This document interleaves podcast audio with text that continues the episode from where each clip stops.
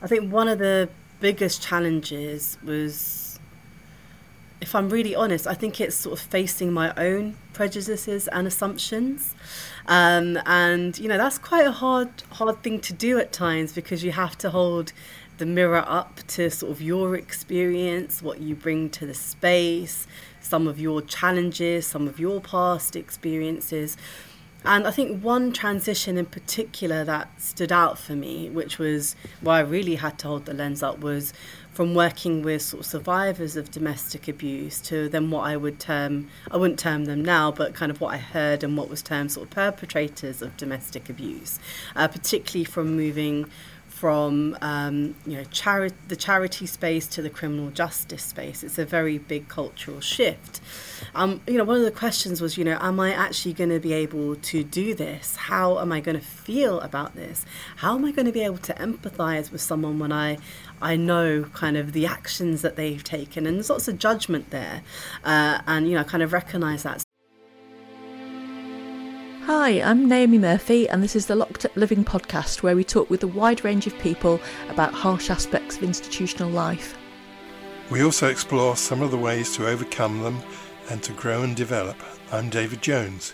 So join us every Wednesday morning, 6 o'clock UK time, for a fresh podcast. So today you're going to hear from Dr. Rina Bajaj, who's a female British Asian chartered counselling psychologist with over 17 years of clinical experience within the field of mental health. She runs two practices in London and has previously worked in the NHS, led on government projects in schools and education, and in grassroots charities and in the corporate sector. She provides therapy, couples and relationship therapy, business cons- consultations, coaching, and executive coaching. She's an expert in childhood and adult trauma, children and young people's mental health, anxiety, low mood, identity, alcohol and drug use, sexuality and relationships. And she's worked with many global companies providing consultation, workshops and training on areas including staff well-being, mental health awareness, diversity, mindfulness, mindset, motivation, habit building and stress management. She's worked with diverse communities including BA BAME communities, those from disadvantaged backgrounds, musicians, athletes, high profile individuals, and celebrities. I'm really pleased to have you on today, Rina. Welcome. Thank you so much for having me. Hi, Rina. Very pleased to meet you. Now, you've had a fairly colourful career by psychologist standards. Could you talk us through it a bit? Sure. Yeah, I think yeah, I think I have.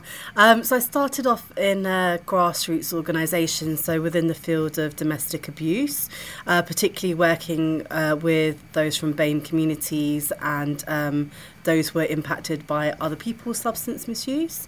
Um, and then I moved into working with children, particularly children who'd experienced trauma and abuse. Um, and then I moved into working with young people within the NHS, and that was for a substance misuse service. Um, after that, I went into sort of the employment side. So I started working for a welfare to work organisation, uh, which was all about supporting people with their mental health to try and help them transition back into into employment. Um, then my career took a little bit of a turn. Um, I was what we call like a millionaire matchmaker for a little while. Um, so my role was to work with high profile individuals, millionaires, billionaires, uh, but mainly to do sort of the psychological profiling and then offer coaching and therapy. Um, and it's interesting because love can bring up lots of things for us um, where we're used to sort of achieving and perhaps being quite goal driven. Uh, when there's a sense of things not being in our control, it can feel quite interesting. And for me, that was a bit of a turning point as well because as a psychologist, it was it was the first experience of working with quite a different client group, um, but there were similarities as well. Um, and then it took another turn, so I went into sort of forensic settings, so working within um, probation and a magistrates court to support individuals with their mental well-being. Um, and then following that, there was various sort of service management roles and sort of training roles, um, working both within the school space and the corporate space. Um, and now I work uh, in my own private practice, um, so it's a mixture of therapy but also training um, and consultation. So a little bit of a blend there. Fascinating. So what do you think has led to you participating in such a broad variety of projects, do you think there's a theme that runs through it all? Yeah, I think for me, I think the theme is probably my motto, um, and I think I've had this from quite early on in my in my training actually. Um, so one of my mottos is I can't really expect my clients to push past their comfort zones if I'm not doing the same. Um, so for me, personal development is and will remain something which is hugely important, uh, both because of probably my personality, but also because of the work that I do. Um, I think maintaining curiosity is, is really important to be able to be present with people. Um, and I think the, the idea of change can really give us some insights into various aspects of who we are. So it helps me to remain curious about myself too. Um, so being able to work with individuals from um, a range of backgrounds has really helped with that curiosity. Um, and I think naturally, as a psychologist, we we have the honour, if you like, of being able to um, have a snapshot of various people's lives, which I think does then influence your own perspective on your life. Um, and so I think you know continuously reflecting is also something that I think is super important to me. So essentially, um, I think what the gift that that has given me is it allowed me to push past some of my fears and to set up my private practice, which was always something which I was a little bit scared or fearful of.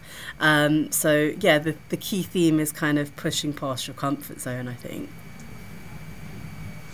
Thank you. That's, that's uh, very interesting. And as you've mentioned, the contrast between some of the different groups that you've worked with is quite stark. So you've worked with marginalised people in contact with the criminal justice system, but also with celebrities and people who've been considered very successful. Mm. Do you think there are more similarities between these groups than, than people might think?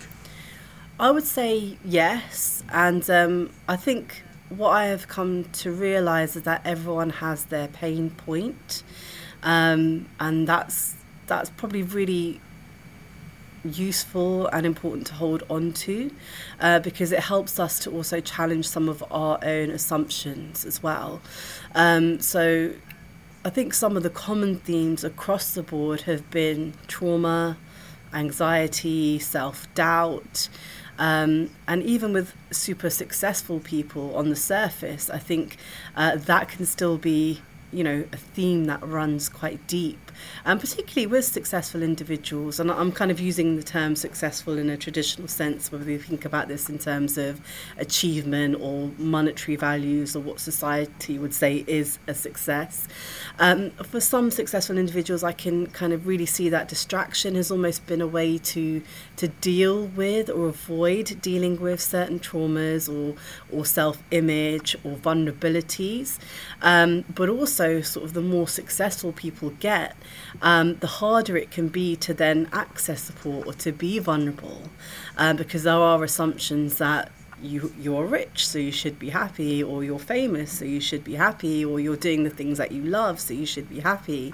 Um, and sometimes this can really sort of get people to a point where they uh, dismiss their emotions or they feel that they have no right to feel a certain way.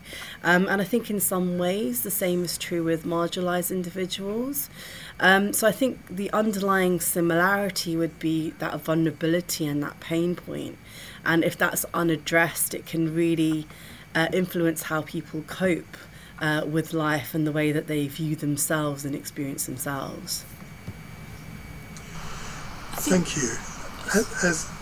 Has, I was just going to say, I think you're highlighting um, something that often crops up in therapy, actually, that people can always find somebody who's had a tougher time than them to compare themselves against. So even when working in prisons, you see people thinking that you know, I don't want to whinge or complain about the the life I've had or the childhood I had mm. because I've heard heard much worse stories from from peers, and I think that must get harder the more outwardly successful somebody appears to be when they're achieving, making great achievements in perhaps occupationally might find it hard to then um, focus on what's not gone right because they feel as though they're bleating on or complaining about something that they've every right to actually feel hurt or upset by.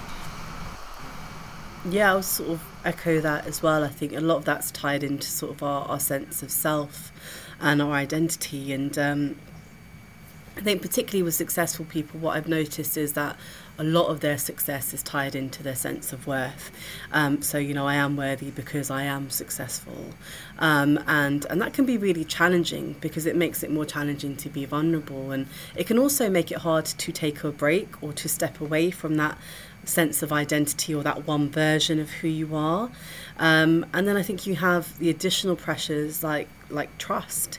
You know, who can I trust? why do people want to engage with me?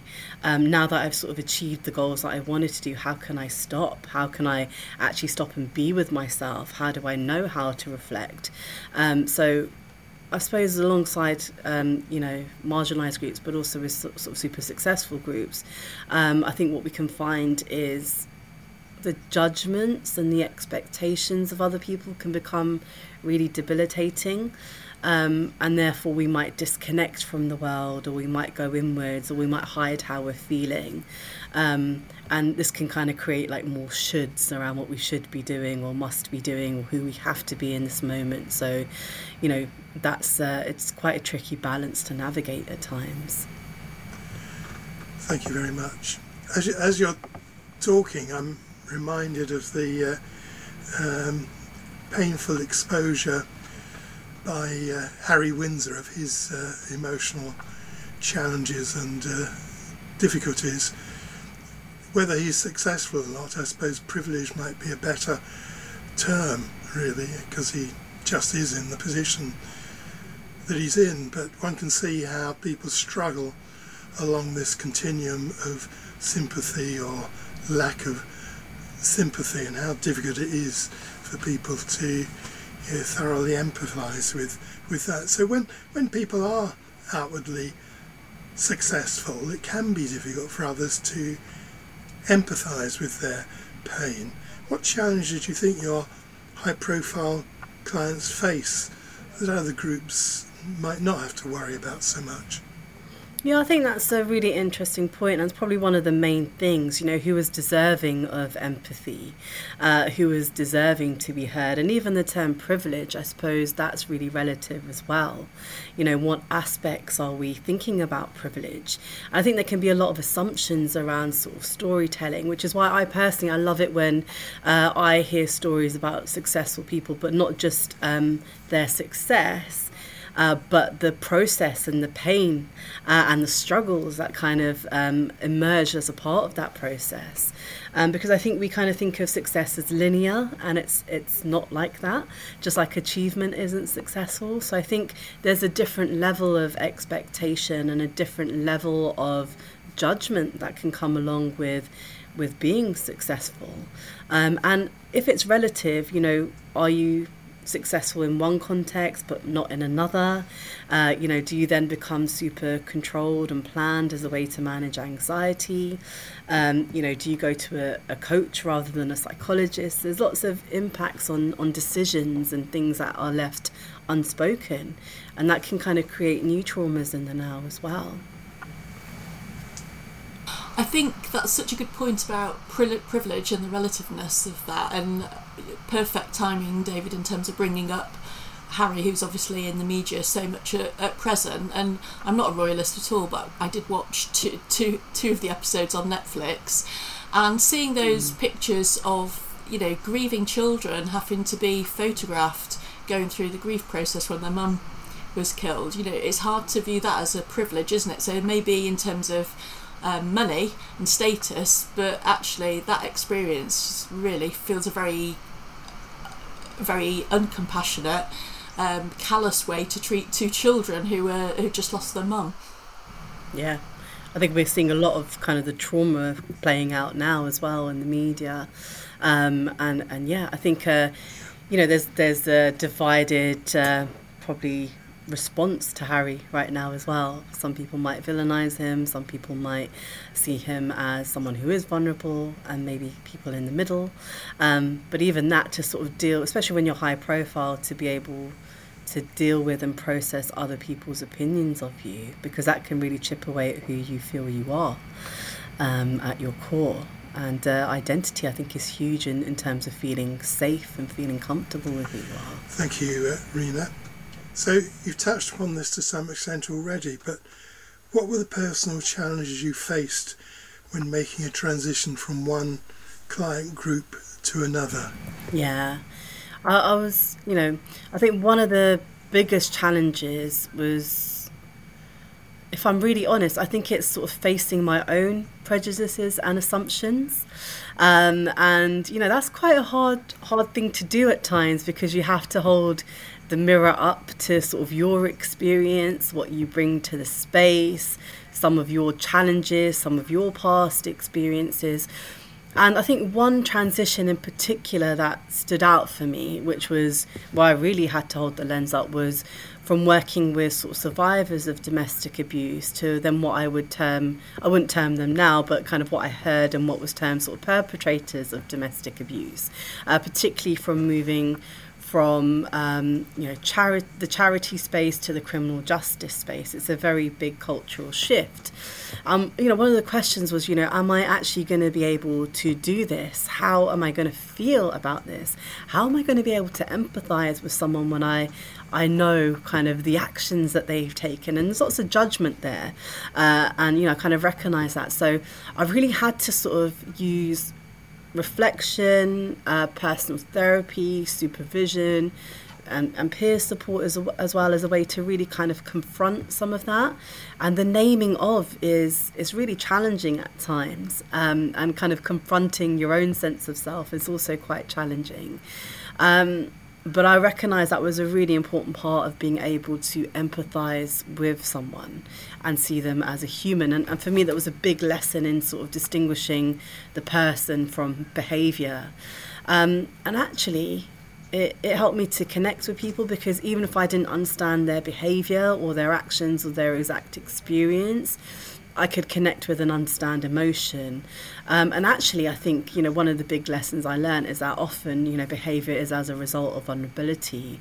And there's, particularly within the criminal justice system, for me, my my takeaway was there's kind of lost lots of missed opportunities as well. So the vulnerability then shifts into to other ways of coping. And, you know, I'm a firm believer that people cope in the best way that they know how to at that time. So there's always a possibility for change. So that was probably one big personal challenge.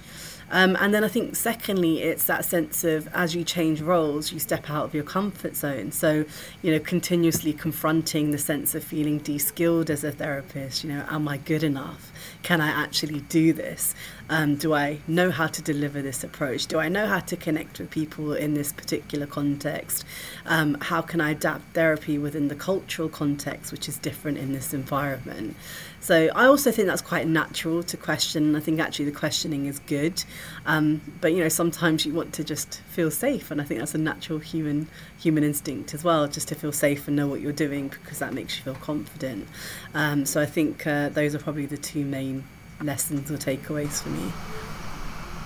Thank you, Rina. Thank you. And we touched on already the fact that you've also gone on to develop your own successful private practice. I think one of the factors that puts people off private practice is uh, perhaps money trauma and the idea of pricing themselves and asking for a payment that reflects their experience and skills. How do you manage this without being tempted to devalue yourself? I think it's quite hard actually, and I think it's very common issue for therapists. So I personally have had to work through this, and I think I, I work a lot with uh, counselling psychologists in training, so it is also something that does come up as part of the process. Um, and I think there's there's a number of different reasons for that. So, uh, you know, one could be around sort of the sense of value. Then we've got to consider ethics, um, and then you know, actually in terms of yeah, our personal experiences of of money. Um, so there's lots that kind of comes into it. So. Um, the way that I've really had to learn to process that and supervision's sort of been a, a, big part of that is to really think about payment isn't just for the 50 minutes. Uh, it's not kind of an exchange for your time. Um, so although it might feel like that and clients might view it that way, you know, I suppose what it is, it's a reflection of our skills, our time, honing our craft, our experience, our investment in the process, both personally and professionally and financially and emotionally, um, CPD, personal therapy, and so on. So it's the the value is, is much broader than just time. So I personally have had to begin to view it in that way, but also I think underlying that, a part of the challenge has been to maybe just work through some of the blocks of not feeling good enough or worthy enough and just recognizing where that might have come from. Um, so I'm quite transparent. What I've done now is I have a pre-call with people and I'm quite transparent about pricing because I think for me if that's sort of named initially then you can kind of negotiate if you need to. So there's a few things I do. I have a transparent conversation. I do offer some discounted rates to students and the reason for that is because it aligns to my values of giving back. Um, I check in with people and review the process to make sure that I'm working ethically as well. And I also offer alternative options to clients. So, you know, they have a choice and they can make an informed decision around. Um, you know, where they might like to access therapy. So if they can't afford therapy with me, for example, I will always offer alternative solutions and still try to be of support and help and use. Um, so I think there's the emotional element and there's also kind of the practical element, which is the non-negotiable. It's very interesting that. I mean, I was just thinking that one of the things I think we do offer is that we keep people in mind.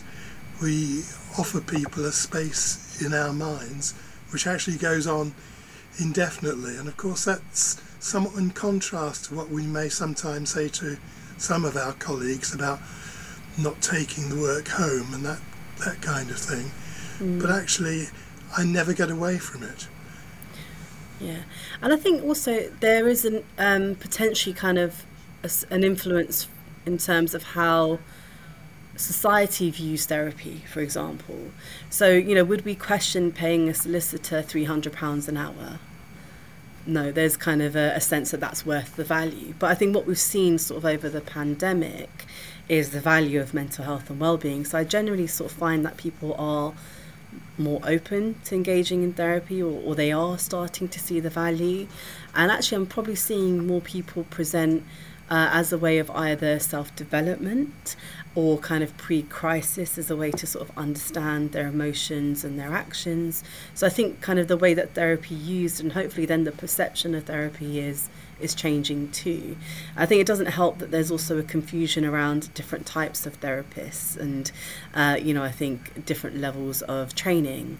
Um, so, you know, I think one of the messages is probably like not all therapists have experienced the same level of training. So when you think about value and you think about psychologists in particular, that's a doctoral level training. Um, so I think there's there's a difference there in sort of the value that we could potentially bring to individuals in that space. Thank you, Rina.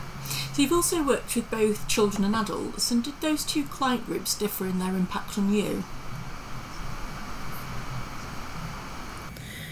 So, um, initially, I'd probably say yes to that. So I say that when I worked with children, it was more earlier on in my career. Um, but I did sort of notice the urge to probably step into more of a maternal and protective role. Um, so that's something that it did sort of elicit from me. And, and, you know, I was very open about processing that and, you know, supervision and working through it and holding the boundary. Um, but I also really enjoyed sort of honing my more creative skills as well. So um, for me, when I was deciding on my career options, either it was art or it was psychology at the time and I ended up going down the psychology route. So for me that felt like a piece of me could also express themselves. Um, so I really sort of enjoyed that experience of, of more creative ways of being.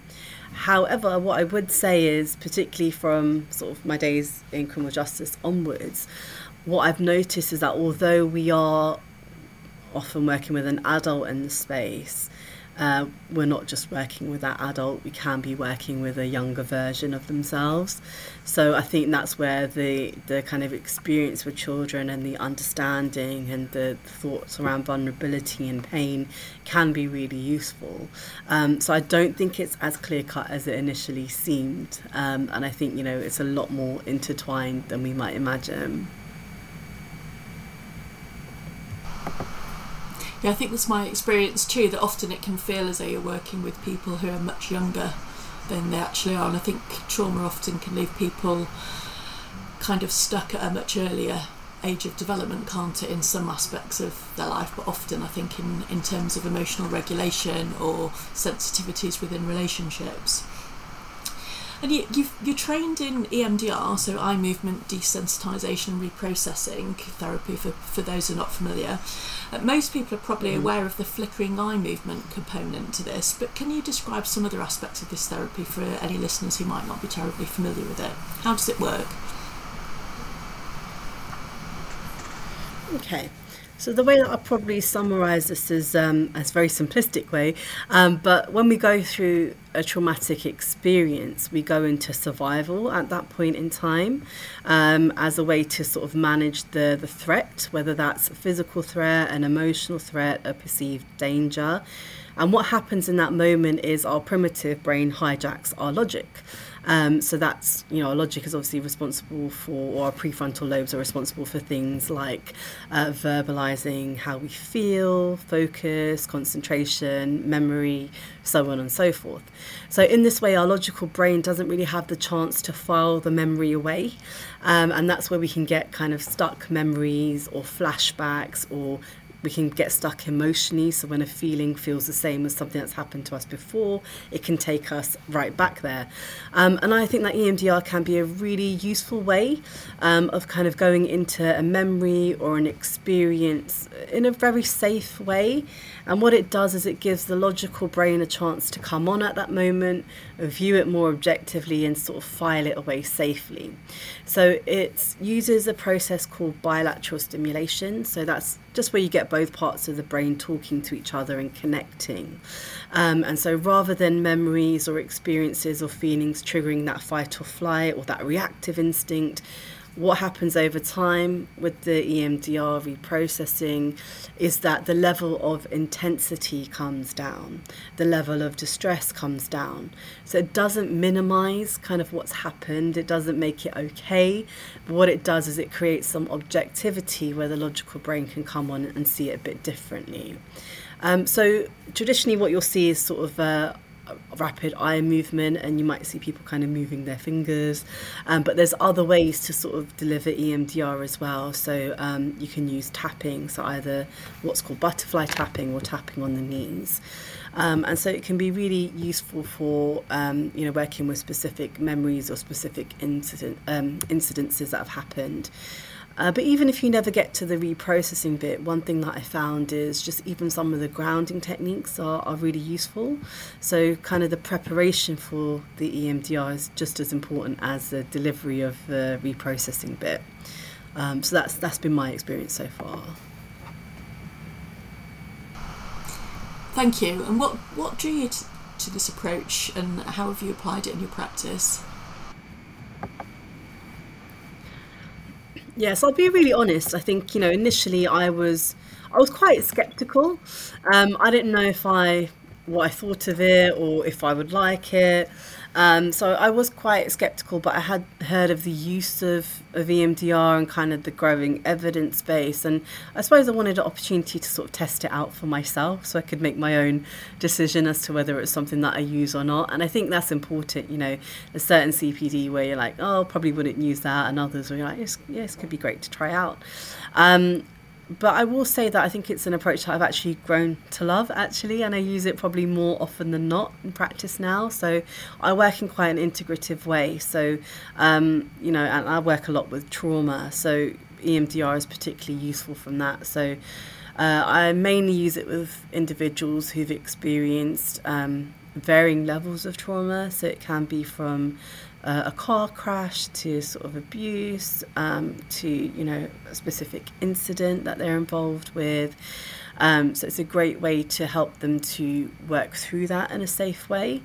Um, and so I do integrate though other approaches, so I make it more more holistic. So I'm not purist, um, but I don't think I'm a purist in my practice anyway.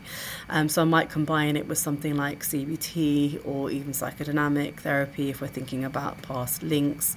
Um, but I think EMDR is a great part of the therapeutic toolkit, and it has been of value to me. You've also worked a lot a lot with corporations. Can you tell us something about your work with them? Are there particular psychological models that organisations have found helpful? So, what I would say, I think probably over the last two to three years, um, I think that corporations are becoming increasingly aware of the importance of staff well-being, but I don't always think they know how to deliver that in an effective way. So, you know, we've seen an increase in things like um, staff feedback or well-being days, uh, but you know, enforced well-being also isn't well-being. Um, so there's kind of a number of different ways that I work with corporations, but usually it's things like a specific training. Uh, and always try and include some CBT models in there so people have strategies that they can utilize and integrate into their day to day experience but then also things like reflective practice uh, for senior leads, so encouraging that cultural shift and thinking about mental health because going into an organization and delivering a training session or a lunchtime session, although it's great and people will take something away from that, it doesn't necessarily help to shift the organizational culture or thinking around mental health longer term. So I think the reflective practice can be really useful for that because it's then modeled within the organization. Um, and then alongside that, sometimes I suppose I act a bit like an employee assistance program where I might take on one to one clients as well well, uh, or offer some consultation around referral routes, um, and then helping organisations to think about their overall well-being strategy so it's kept on the agenda so it's not a nice add-on but it's kind of an integrated part around thinking about people uh, because you know as we know people are an organisation's biggest asset. If you invest in, in your staff, then you're going to get much more back. So it makes good business sense also to invest in your staff. Um, so yeah, I have found that there's still some confusion around how best to support their employees or you know how employees can support themselves. So really, I use a lot of psychoeducation, using psychological models, and then CBT tools. Just you know, it can be things from managing emotions, regulating your feelings, thought challenging. Um, so in that way, people have a takeaway. How easy is it, do you think, to um, change the culture so that organisations do manage to realise that that well-being requires a shift in culture it isn't about scheduling fun days or you know tokenistic tick box kind of items. Mm. I think it's still quite a challenge. So unless there's probably senior leads who've experienced mental health needs themselves, I think there can still sometimes be less empathy, which is why when I also deliver things like training, I kind of approach it as a two pronged approach. So I will do something around kind of organizational culture, but also I will kind of work on an individual level so people have tools that can sustain them within a work environment. So I think cultural change does take investment, and not all companies are, are there.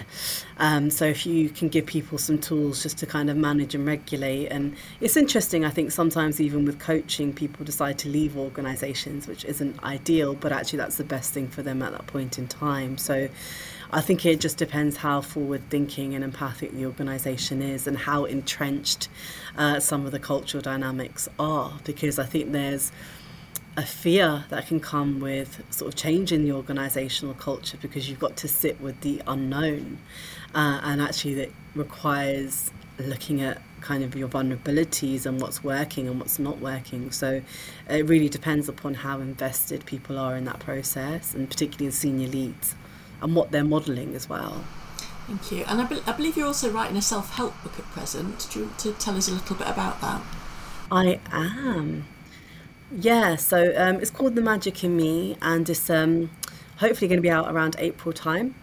And it's a 30 day practical self empowerment book. So it's really the focus is on giving people the tools to transform both the relationship with themselves and their key relationships in their life. So it's a bit like having a psychologist in your pocket. So every day there's a certain activity which I encourage people to do. So there's a section based on your internal world, there's a section based on your external world. And the aim is to really then integrate both of those things so you can think about living a more authentic life. And, you know, I think sometimes the learning is the unlearning first, uh, and then we can kind of relearn things that work for us. So it does take into account things like attachment, past experiences, our thoughts, our feelings, our limiting beliefs. Um, because I think we're in a in in today's world, I think we're kind of in a point where there's a pressure to live up to the expectations of others, and we can do that for a little while, but in the long term, when we start to kind of seek this external validation, it can feel, leave us feeling sort of detached from ourselves. Um, so it leaves us feeling detached from who we are, and this can really amplify feelings of failure as well. And we're constantly bombarded with information around who we should be, what we should be doing, how we should be living life that you know we can we can go chasing that. So we've seen a rise, I think, in even the terms like imposter syndrome, um, or self esteem or self worth. So they're becoming a kind of natural part of our, our, vocabulary, but people don't really know how to deal with that. So for me, it's around the tools that you can kind of utilize to reconnect with yourself. So you can challenge things like negative thinking patterns, manage your anxiety, look at your levels of self worth and self esteem, and, and kind of feel more empowered in knowing who you are. Thank you, Rina. Finally, a lot of your work has involved hearing quite painful stories. How do you keep yourself healthy and emotionally nourished while doing your work? Mm-hmm. I think it's sometimes easier than others. Other times, you know, I am sort of only human as well. I recognise that. Uh, but I think there's two key words for me. One is balance and one is boundaries. And I think I constantly try and check in with that just to be really mindful of it. So one of the one of my kind of very strict boundaries is I don't work at weekends, and and that's just a boundary that I've put in for myself. So I do get some time for me, um, and you know that's something that I've maintained. Um, quite well. I also try and schedule in regular breaks, and that's harder in private practice because it's easy just to see sort of the times go by, and uh, you know you don't necessarily have kind of an annual leave sheet or anything like that. Um, so for me, every sort of three months, I try and consciously try and book something in, or I might take kind of a long weekend or something like that. So those regular breaks for me and having fun and socializing and feeling more like myself outside of Rina the psychologist are very important. That's what sustains me. Um, you know, thinking about my support network and who feels safe for me is also important. Um, I've also got better at things like not always uh, responding or sending emails straight away or taking time to reflect or you know if I can't pick up my phone just being okay with that. So working through some of the emotions that link in with that. And I think you know as a psychologist things like personal therapy supervision um, you know my peers all of that has been crucial just to sort of normalize how I'm feeling. And my peers don't always have to be other psychologists. You know I've got in the offices that I'm in, I kind of build links, and sometimes it's just taking five minutes to have a cup of tea or going for a quick walk. You know, those things are, are super important. Um, and I have like a morning and an evening routine that I've really solidified over the last couple of years. So, um, for me personally, I start my morning with kind of gratitude and a bit of journaling um, and a bit of a meditation. And I do the same at the end of the day. So that for me is my anchoring at the beginning and the end of the day. And so just on a kind of maybe a, a spiritual, personal level, that's something that sustains me um, and it makes me feel grounded as well. Um, and then, actually, interestingly enough, I, I do sort of go boxing and I do some strength training, um, and that's a way to kind of release that pent up emotion. So, I'm not good at things like yoga. It's not that I'm not good at it, I find it that it's too slow because I'm empathic and a lot of the work is reflective. I actually like something a bit more high energy to kind of get the emotion out. So, those are those are the strategies at the moment but i guess i just keep checking in with myself to see what i need Brilliant. So more boxing than yoga. Yeah, for me personally, I know yoga works really great for other people, but um, I just check in with myself and yeah, sometimes that release of pent up emotion, which is I find really useful. Thank you very much, Rina. That was a lovely conversation. Thank you. Thank you. It's been great to speak to you.